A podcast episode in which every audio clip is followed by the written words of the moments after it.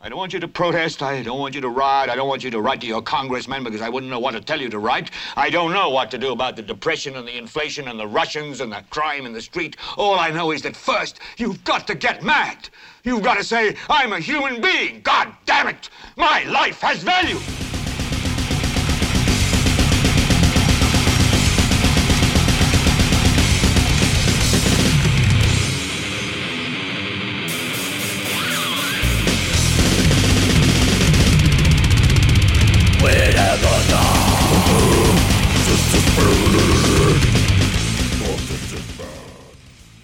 ¿Qué tal gente? Yo soy Carlos Rodríguez, esto es Helvete y estas son las noticias de la semana. Pedófilos en la Iglesia Católica Tica. No creo que el título sorprenda absolutamente a nadie. Bernie Sanders, candidato presidencial en Estados Unidos. Feel the motherfucking burn. Por último, pedófilos en YouTube. Al parecer fue la semana de la pedofilia junto con la semana eh, la cumbre esta que hubo en el Vaticano con respecto al, tema. Me río para no llorar, para ser completamente honesto, porque no es un tema gracioso. Bueno, si esta es la primera vez que me escucha gritándole a un micrófono, no se preocupe, que hay, mucho más material para que se comience a dar cuenta de lo genial que soy. Eh, por ejemplo, si quieren escuchar sobre death metal melódico, hay un programa dedicado al tema en la sección de autopsia si quieren escuchar reseñas de discos nacionales, ya tengo dos reseñas en la sección de, Diábolos y Música. Las pueden escuchar. Y por cierto, esta semana sale eh, otra, otra reseña de una bandática que ya desapareció, Días de Agonía. Y por último, si quieren oír estos mini programas, eh, los pueden encontrar todos en la sección, ahí dice, Helvete. Bueno, también estamos en YouTube, en Spotify y en iTunes por si acaso. Bueno, antes de empezar, yo sé que el tema de Venezuela, de los conciertos de beneficencia y los cargamentos de ayuda humanitaria han estado en las noticias. Eh, no los estoy tratando en este momento porque es un tema que requiere un análisis digno de un programa entero. Así que ahí les aviso cuando esté planeando hacer algo enfocado en el desmadre que está pasando en Venezuela. Solo quiero decir dos cosas. Me parece, lo primero, me parece muy raro eso de hacer conciertos y mandar ayuda humanitaria y no involucrar directamente a Naciones Unidas en esas varas o a UNICEF o alguna organización por el estilo. Parecen más esfuerzos propagandísticos que verdaderas intenciones por ayudar. Y segundo, eh, Nicolás Maduro se tiene que ir. Por si acaso. ok, empecemos con las noticias de la semana. Juzgado emite orden de captura internacional contra cura Mauricio Víquez denunciado por violación a un menor. Resumen, sacerdote vio a la menor de edad en el 2003 y sale huyendo del país. Prácticamente. ¿Qué dijo Semanario Universidad? Dijo, el juzgado penal de Desamparados emitió una orden de captura internacional contra el sacerdote Mauricio Víquez, quien salió del país el pasado 7 de enero después de enterarse que fue denunciado por el delito de violación contra un menor de edad. ¿Y quién le avisó? Pues la iglesia le avisó. La iglesia fue cómplice de que el cerdo este se diera la fuga y usan de excusa que dice que el tribunal eclesiástico les obliga a notificar al acusado. Vean, yo no sabía que esos tribunales canguro que monta la iglesia son un respaldo legal para ser cómplices del escape de este pedófilo. La resolución, por cierto, volvemos a la noticia, la resolución fue notificada a la Fiscalía Adjunta de Género que investiga los supuestos hechos ocurridos a mediados del 2003, cuando Víquez fungía como cura de la parroquia en San Juan Bautista de Patarrá. El sacerdote también enfrenta nueve denuncias canónicas al interno de la iglesia, interpuestas en su mayoría por exmonaguillos de las comunidades de Tres Ríos y Patarrá. Lo que quiere decir que la iglesia sabía desde hace mucho que el tipo este era un violador en serie y no hizo nada la iglesia permitió que el tipo este siguiera arruinando la vida de varios niños con tal de no pasar por la vergüenza de llevarlo a una fiscalía de verdad. Por los, volvemos a la noticia. Por los supuestos delitos eh, de Víquez también se investiga en el Vaticano al arzobispo José Rafael Quirós, acosado por dos denunciantes de encubrir los supuestos abusos sexuales de Víquez. Para aumentar un poquito más la noticia, Costa Rica hoy también reportó Michael Rodríguez, otro hombre que denunció haber sido presuntamente abusado sexualmente por el religioso, quien tendría un modus operandi para atraer a los niños, los llevaba a comer, los llevaba de paseo y dentro de los vehículos de la iglesia los empezaba a tocar. El joven indicó a Costa Rica hoy que cada vez que empezaban los tocamientos y cariñitos, entre comillas obviamente, Víquez les decía que esa era la forma con la que los seminaristas se bajaban el, el estrés. En el 2003, cuando Anthony presentó su denuncia, fue recibido por José Rafael Quirós y asegura que el entonces vicario le dijo que el padre Víquez sufría de problemas psicológicos. Quirós no hizo nada en aquel momento. Vean, y todo esto sale justo la semana que en el Vaticano están en plena cumbre sobre los abusos en contra de menores por parte de la Iglesia. Por cierto, en esa misma cumbre ya la Iglesia emitió un comunicado, nada más un pedacito para que vean. El comunicado dice, el fuerte sentido de familia en nuestras órdenes y congregaciones puede hacer difícil condenar o denunciar el abuso. Esto dio lugar a una lealtad injustificada, a errores en el juicio, a lentitud en el actual, a negar, actuar, perdón, a negar los hechos y a veces a encubrirlos. Nos, nos sentimos necesitados de conversión y queremos cambiar. Eso fue el comunicado del Vaticano. Primero, gente, ¿cuántos casos de curas violadores van a tener que escuchar para que dejen de dejar a sus carajillos solos junto a uno de estos maes? Es por historias como estas que yo jamás pienso dejar a mi hijo solo con un cura. Es más, entrar a la iglesia con el mae me da miedo. Y eso que mi hijo, el, el mae tiene apenas, es súper chiquitillo, pero ya es todo conservador. Al mae le encantan las iglesias. A mí la verdad me deprime. Me da tristeza, hasta cierto punto, el sentir miedo por una figura institucional como, lo es la Iglesia Católica, cuando debería más bien sentir paz. Me da tristeza porque mientras mi hijo esté pequeño y bajo mi cuidado, el MAE jamás estará solo con un cura. Yo siento, lo considero parte de mi trabajo como tata. Y como papá creo que está bastante fácil esa misión. Hay ciertas reglas que solo los tatas entendemos y son simples pero de cuidado. sabemos que no dejarlos jugar con tomacorrientes es una regla muy fácil de seguir. Que no jueguen y menos corran con objetos corsopunzantes, o sea, eso de correr con unas tijeras. Enseñarles a que no toda botella de color está llena de fresco.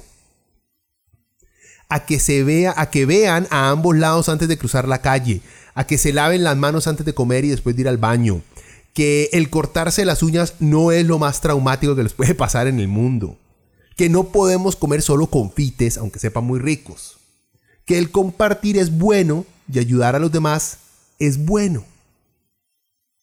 Y a esta lista yo le agrego, no dejarlos solos con un cura. Nunca, jamás. Vean, claro que existen curas muy buenos, que lo dan todo por la comunidad, también hay American Stanfords muy buenos, muy tiernos, que han sido criados para vivir en familia y proteger a los niños. Sin embargo, prefiero no dejar a un niño junto a un perro de esta raza, sin ningún tipo de supervisión, porque uno nunca sabe y los, y los resultados de ponerse a jugar de muy confiado, vean, pueden ser catastróficos. No quiero culpar ni a las víctimas, que eran literalmente niños, ni a los tatas de los carajillos, que, vean, que crecieron creyendo que la figura del sacerdote era de confiar y hasta de admirar. Pero tenemos, y es algo que he venido aprendiendo poco a poco, tenemos que entender que en ciertas comunidades la iglesia ha sido la única que ha hecho algo por sacar esos pueblos adelante. Son los únicos que se convierten en, psicólogos, en consejeros, en líderes comunales y hasta, hasta luchadores sociales por los pobres. Solo hay que recordar a Monseñor Romero en El Salvador y cómo fue asesinado por luchar por los derechos básicos humanos de su gente. O sea, yo entiendo, existen buenos sacerdotes, pero eso no significa que tengan intenciones o inclinaciones que, van, que no van a afectar a mi hijo. Lo que, lo que quiero decir con todo esto es que los curas violadores pedófilos son triplemente mierdas. Porque uno, traicionan la confianza de los padres de los niños. Luego traicionan la confianza de los niños. Y tercero, traicionan la confianza social que se les ha puesto a ellos como vehículo de un mensaje supuestamente divino. Que aunque yo no crea en él, la mayoría de la gente sí lo cree. Segundo, algo, algo que me llama la atención, que me ha llamado la atención de este caso, es que nuevamente, nuevamente se demuestra que la iglesia trató activamente de tapar las cosas. Lo hicieron en este caso con Víquez cuando cometía sus primeros crímenes. También lo hicieron con el cura Enrique Delgado eh, hace un par de años.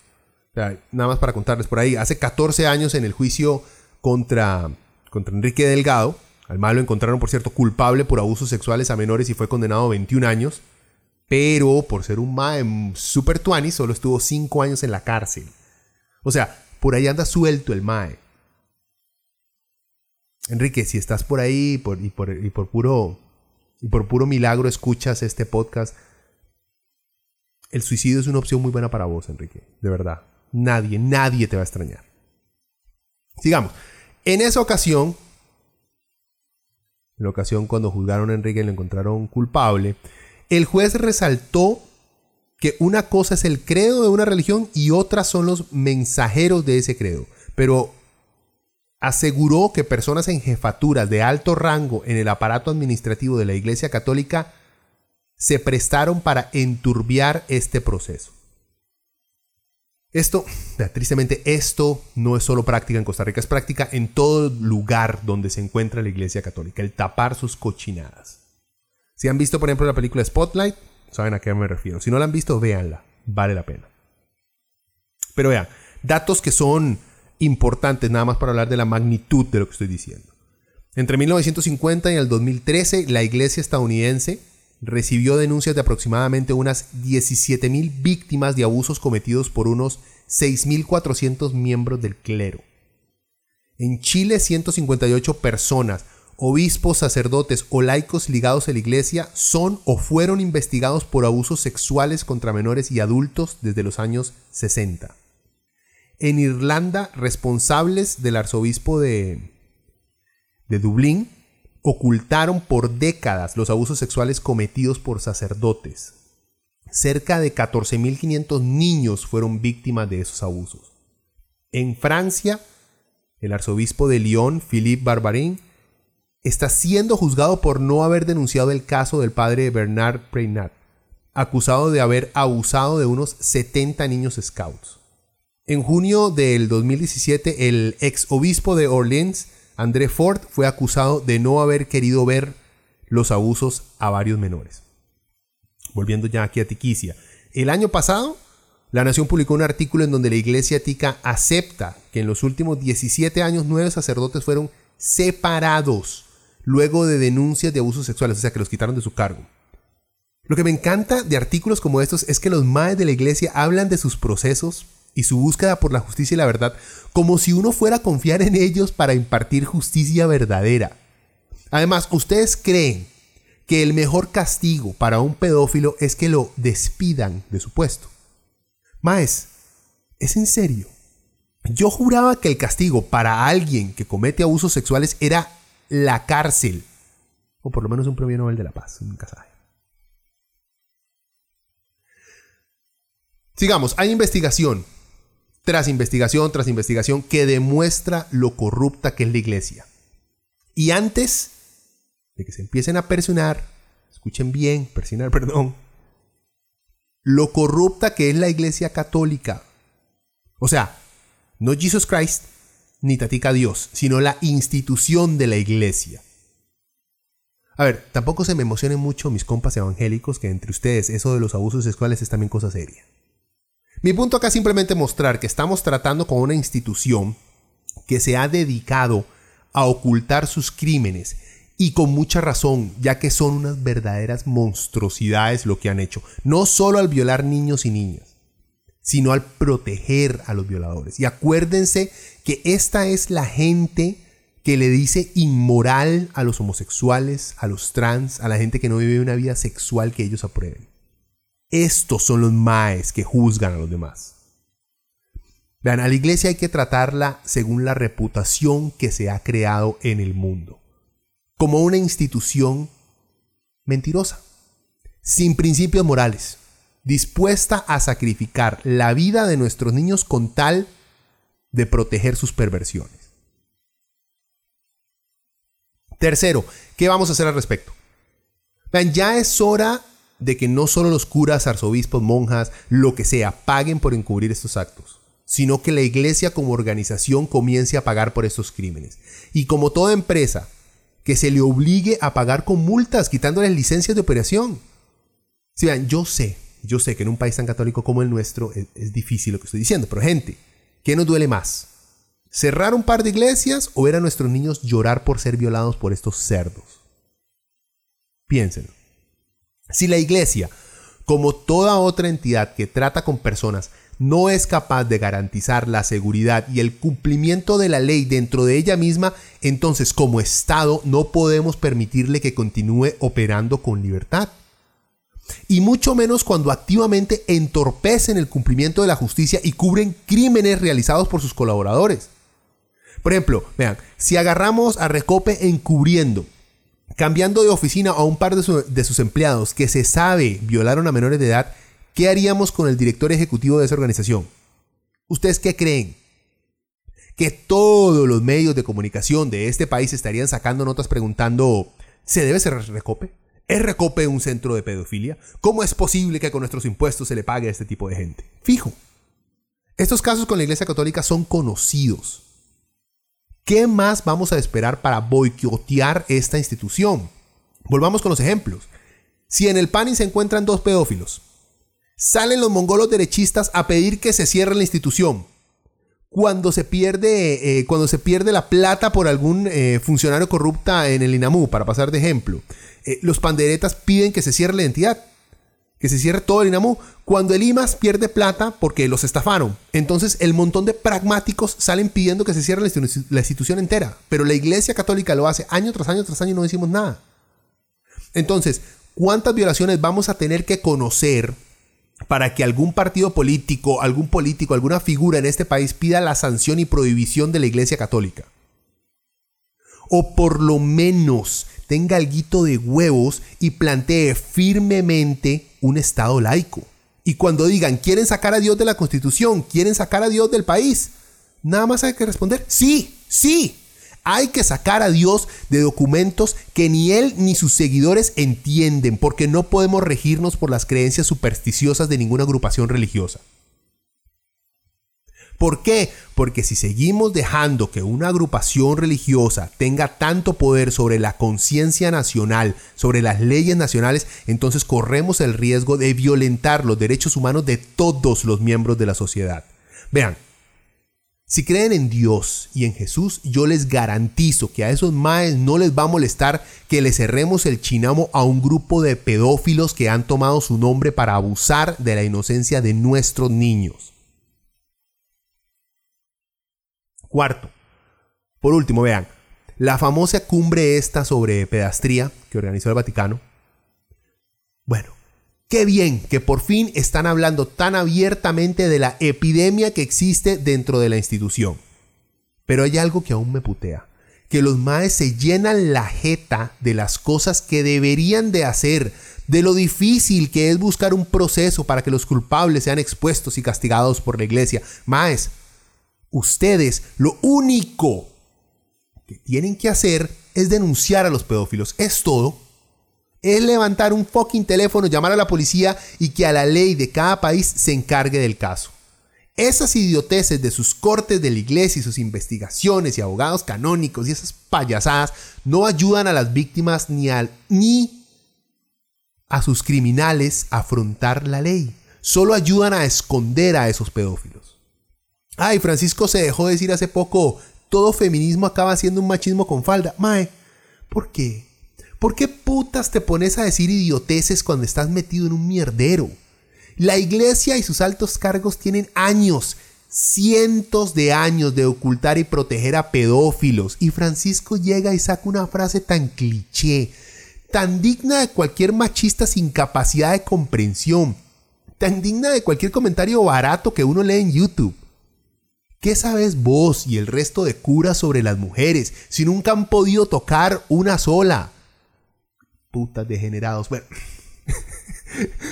antes de que se me olvide, hay que hacer que esta gente de la iglesia y de todas las religiones paguen sus impuestos, carajo.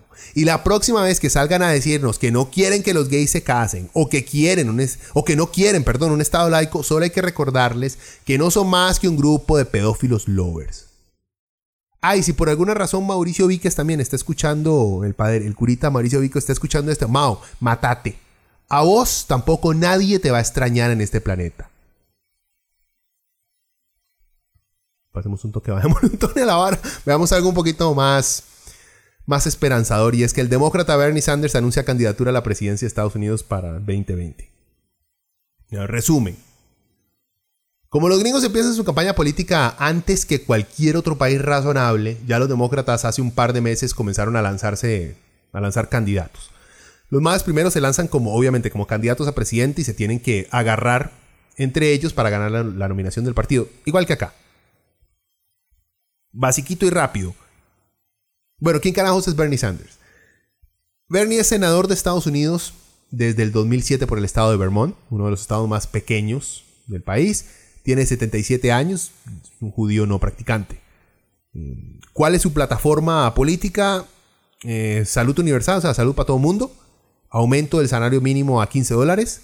Educación superior gratuita por lo menos en los costos de matrícula y por materia en universidades estatales, ¿verdad? no privadas. Bajar la deuda estudiantil. Ustedes no sabían, los gringos tienen un problema serio con endeudarse casi que de por vida para poder pagar los ridículos precios de sus universidades. Y que los millonarios paguen lo que tienen que pagar en impuestos. Esa es prácticamente, en resumidas cuentas, su plataforma. Y se hace llamar socialista. O sea, el MAE básicamente les va a vender o les, les ha estado vendiendo a los gringos el sistema que tenemos nosotros acá y que nos ha funcionado. ¿Hay problemas? Vean, obvio, claro que sí. Pero al parecer, este sistema de educación para todos sin importar que sus tatas sean millonarios o un sistema de salud solidario para todos es atractivo para esas masas de clase media y pobres que viven en Estados Unidos.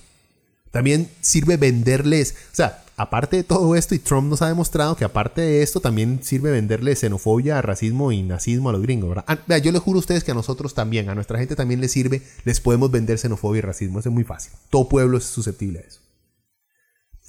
Lo que sí, lo que sí estamos mal es que Bernie quiere que se aumente, eh, nosotros por aquí no hemos copiado lo mismo, es que Bernie quiere que se aumente el salario mínimo. Aquí, vean, cuando putas a nuestros políticos se les ha ocurrido esta idea. Supongo que cuando eh, dejen de creer los de acá que la economía de, goteo es lo que más nos beneficia. Volvamos, vean, recordemos que Bernie Sanders fue el candidato que casi, casi le gana la candidatura a Hillary Clinton en el 2016.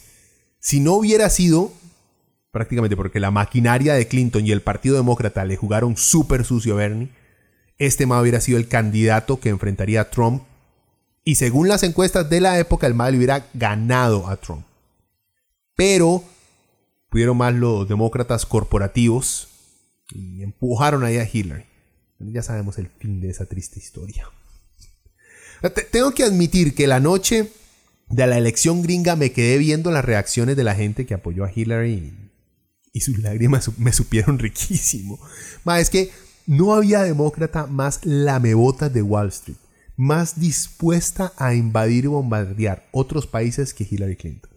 Dejando de lado lo falsa y oportunista que era la doña, o sea, la madre era la Álvarez de Santi de los demócratas. Y terminó igual que el mamador de Toño. Bueno, primero, al parecer los demócratas se han dado cuenta que sus votantes ven con buenos ojos el socialismo. O sea, Milton Friedman, Ian Rand y esta bola de perdedores libertarios ya comenzaron a morderse los codos de la chicha. Y Fox News, obviamente, o Fox News está en alerta roja, los más no saben qué hacer. Bueno, ¿cuántos demócratas se han lanzado? Veamos cuántos se han lanzado hasta el momento. Vamos a repasar los, eh, los nombres y un par de datos ahí. Porque son varios. Aquí no están todos, pero son los, más, los que más han llamado la atención. La primera creo que fue Elizabeth Warren, de 69 años. Ella es senadora desde 2003. La MAE es buena, Tiene un, tiene un fuerte discurso y una carrera enfocada en hacer que los ricos que se quieren pasar de vivos paguen lo que deben. Y por cierto, es una roquilla muy guapa, ¿para qué? Ella para mí es de las candidatas fuertes si hablamos de alguien con ideas progresivas y con un récord bastante bueno de luchar en contra del status quo político gringo. Eh, es una posibilidad muy buena. Tenemos a, también se lanzó Tulsi Gabbard, de 37 años, creo que la más joven, miembro de la Cámara de Representantes del, 2013. Ex militar gringa, médica, guapísima la madre. Vean, si vamos a entrarle a esta discusión desde, desde un ángulo súper machista y superficial. Eh, no, mentira. la MAE tiene una posición muy progresista, antiguerra, ambientalista, pro derechos de la comunidad LGBTI, pro cobertura universal de salud, etc. Lo único malo de la MAE es que cuando estaba Carajilla fue una activista contra los derechos de la comunidad LGBTI. La MAE ya pidió perdón y todas sus posiciones desde que se metió en la política han sido siempre pro LGBTI.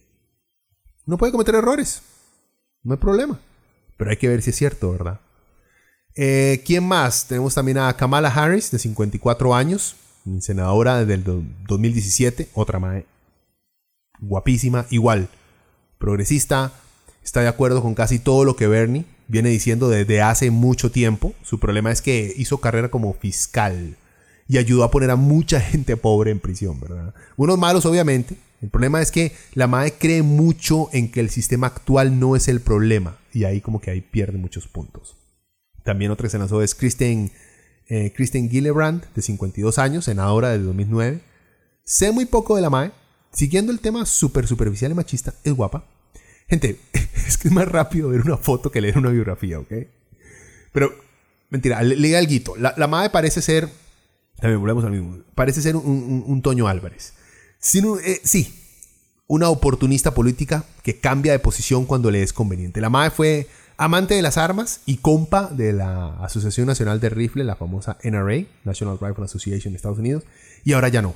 La MAE respaldó leyes idiotas como designar que el inglés sea el idioma oficial de los Estados Unidos, cosa que hacen allá como forma de discriminar a los latinos que viven en Estados, en Estados Unidos. Y uno de los puntos que los racistas eh, de los republicanos aman más es eso, la necesidad de obligar a la gente que todo sea nada más en inglés, que no, que exista la opción de que existan las varas en español. Eh, después contrató, por ejemplo, una agencia de relaciones públicas y cambió de posición para ver si se acercaba más a los latinos. Hay más ejemplos, pero esos son los que más se destacan. También está Cory Booker, de 49 años, senador desde el 2013. El MAE como que quiere agarrar ese impulso que logró Obama, eh, pero aparte de la color, no tiene nada que llame la atención. Es igual, es igual, es, progro en, en, los puntos fáciles, en derechos LGBTI, salud para todos, pero sus posiciones con respecto a Wall Street son muy, son muy Obama.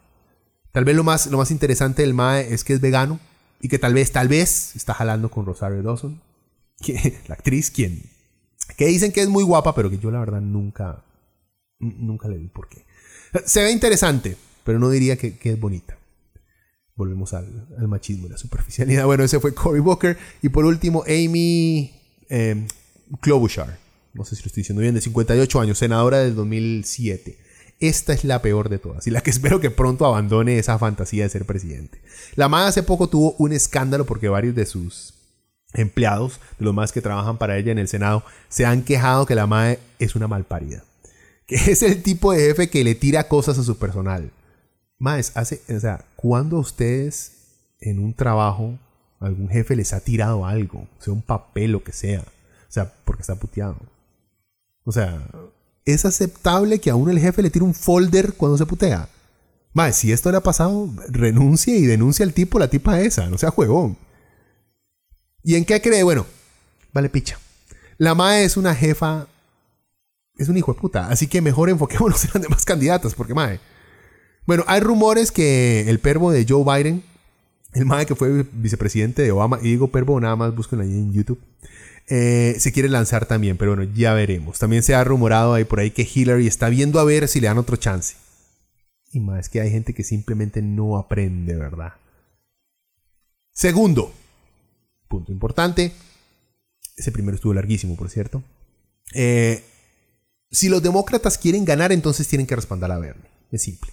Igual que en las elecciones de 2016, en varias encuestas iniciales se ve que Bernie le gana a todas las demás candidatas presidenciales, demócratas. Y también hay encuestas que indican que el MAE le gana a Trump en las elecciones generales, igual que en el 2016. También vean, varias encuestas lo nombran como el político más popular de los Estados Unidos. El MAE tiene un enorme respaldo de los jóvenes. Es más, en el 2016 tuvo más respaldo de los jóvenes que lo que consiguió Obama en el 2008. Su plataforma es, es atractiva para cualquier persona con dos dedos de frente. O sea, para cualquiera que se tome su tiempo para pensar las cosas desde un punto de vista humano, es la plataforma más inteligente. O sea, el MAE le puede quitar un pichazo de votos a Trump porque tiene un historial de luchar por los derechos de los trabajadores, de esa gente que ha sufrido por políticas neoliberales que han devastado la industria de la manufactura en Estados Unidos. El MAE es de los que apoya a los sindicatos, y se opone a que millonarios como el douchebag este de Howard Schultz, el CEO de Starbucks, anden por ahí imponiendo sus ideas solamente porque son millonarios. Vean, hay una vara en la cual nos parecemos a los gringos. A ninguno le gusta andar escuchando a un millonario dar su opinión sobre cómo debe funcionar todo. Y no nos gusta que esos mismos ricos no paguen impuestos mientras el resto tenemos que enfrentar precios cada vez más altos de todo. Millones de gringos blancos, pobres, votaron por Trump porque el MAE habló de ellos, porque los tomó en cuenta. Porque les dijo que el gobierno les había fallado y que Wall Street y el resto de las élites gringas los tratan como basura. En eso no les mintió Trump. No, no va a hacer absolutamente nada por ellos, pero no les mintió. Bernie hace lo mismo, pero con un plan que no necesita de racismo ni xenofobia para triunfar lo que lo hace aún más atractivo. Latinoamérica también ve con muy buenos ojos a Sanders, excepto nuestra derecha, que apoya a Trump. Nuestra derecha me refiero a un par de idiotas en redes sociales que lo ven como un salvador, y sí existen, he visto varios. Pero ningún político de derecha latino lo apoya abiertamente porque sabe que es prácticamente un suicidio político apoyar a un MAE que encierra carajillos en jaulas y que separa familias y que prohíbe la entrada de cientos de personas porque pertenecen a una religión que a él le incomoda. Tranquilo, Fabri, que esa vara es ilegal, que no se le hagan ideas, más. En datos, Bernie tiene todas las de ganar. El problema es que el MA es el enemigo de los ricos. Y con solo eso es suficiente como para que los demócratas vean la manera de meter a alguien más, más dócil en la carrera en contra de Trump. Y si no llegan a nominar a este MAE, vean, les garantizo que Trump gana su segunda elección. Tercero, me muero por leer y oír las idioteces que, por ejemplo, Juan Carlos eh, Koch Brothers Bolaños, Macho Soy un analista político Pozuelo y Otto Forever Loser Guevara sacarían si Bernie llega a ganar. Gente, uno no puede negar que las lágrimas de estos tipos nos darían a todos un empujoncito de energía. si Sanders llega a ganar, le pondría el último clavo a ese neoliberalismo que ya se ha visto desmantelado por toda nación seria alrededor del mundo. O sea, vendría a revitalizar las ideas de servicios comunes, necesarios y básicos que toda la población debe tener para poder subsistir con dignidad. Que la salud, la educación, la seguridad laboral son un derecho de todos. Y que no podemos seguir adorando figuras de papel como lo son las grandes corporaciones y los millonarios que creen que porque tienen plata saben más que todo el mundo. Por último, hay una parte del Partido Demócrata que quiere hacerle creer a las mujeres, a las minorías de color, que Bernie no puede ser una opción porque es Mae y porque es blanco. Esa es la misma gente que se inventó lo de los Bernie Bros por allá en el 2016. Los mismos que creyeron que Hillary le podía ganar a Trump. O sea, los demócratas comprados por las corporaciones. Lamentablemente no creo que se dé. Bernie es una amenaza demasiado grande para todo el capital gringo. Y ahí son súper trosco. y para las oligarquías latinas. Y bueno, no hay un cuarto punto porque los tres primeros están muy largos. Y yo me invento las reglas cuando me conviene. Eh, última noticia de la semana. Pedófilos en YouTube. A ver, Resumen. Esta noticia no está relacionada, aunque parezca, con la cumbre de pedófilos, digo, eh, la, cumbre sobre pedofilia que el Vaticano estuvo organizando. Pero es una coincidencia bastante oportuna para qué.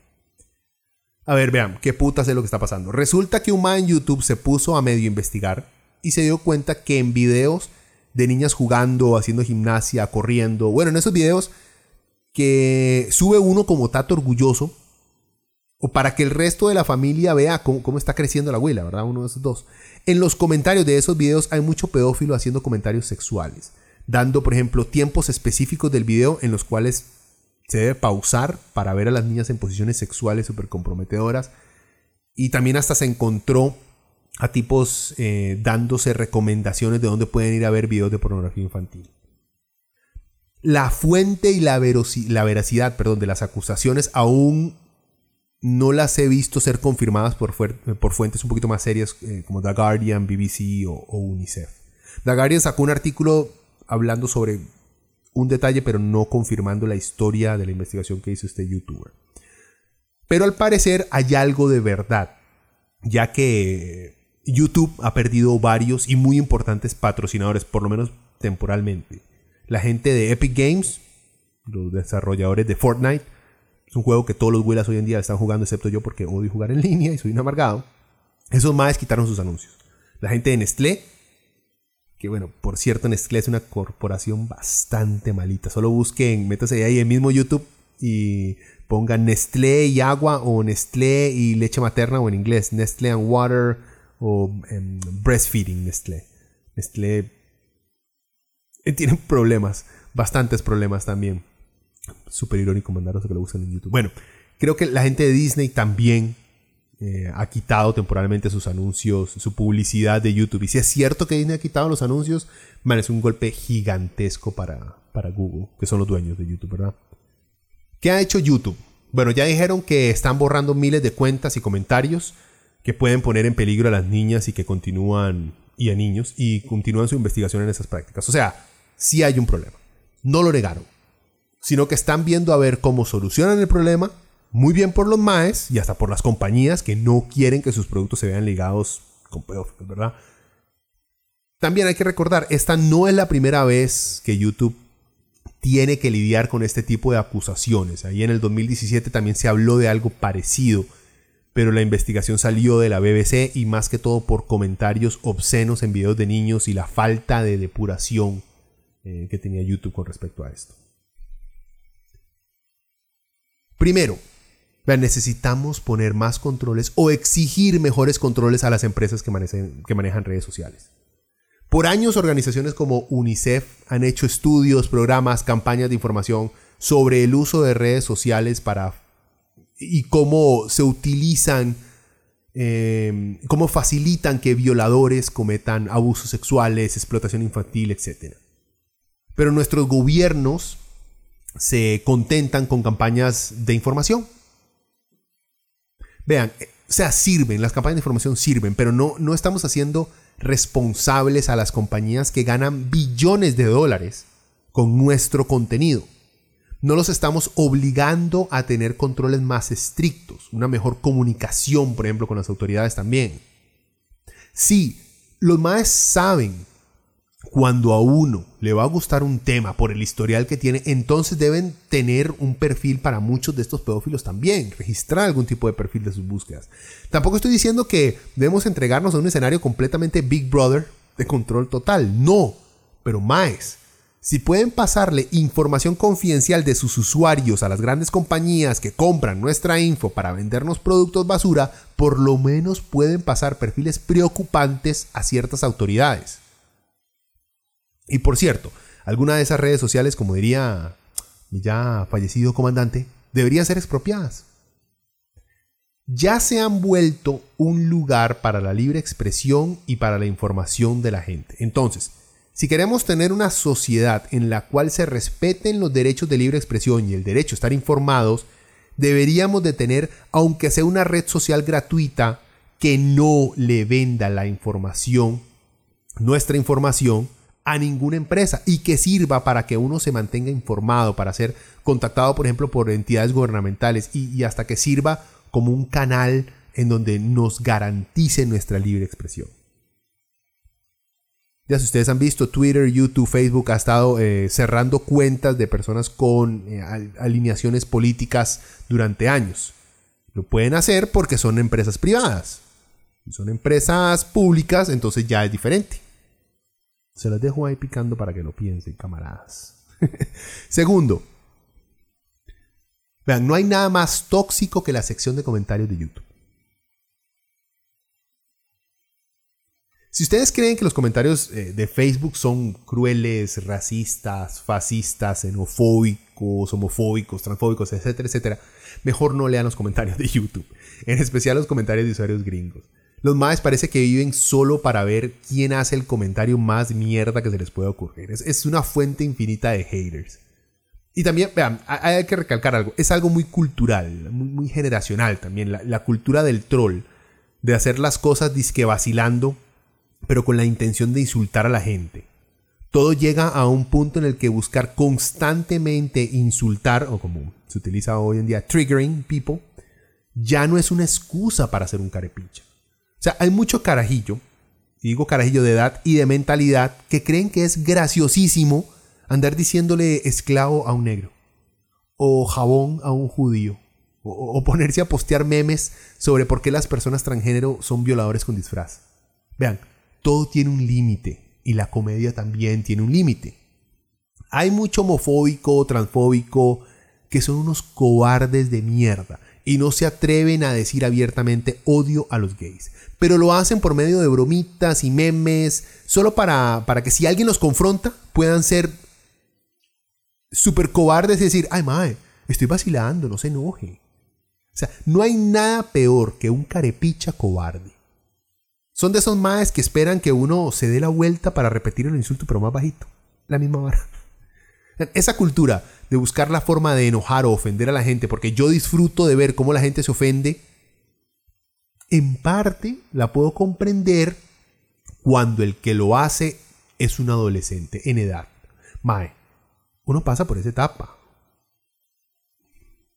No tiene nada malo. Bueno, sí tiene algo de malo, pero es comprensible. El problema es cuando adultos, me refiero a personas mayores de 20 años, se dedican a esto.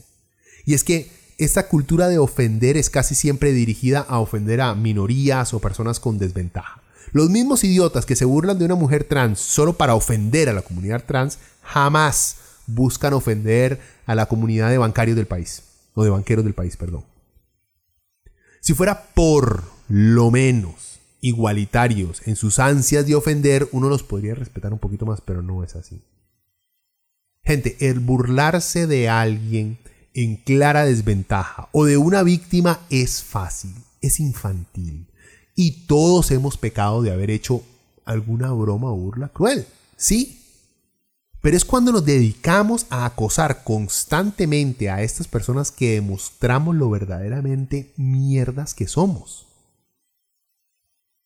Tercero, ya hay varios youtubers haciendo videos cagándose en el MAE que comenzó a hablar del tema, Matt Watson.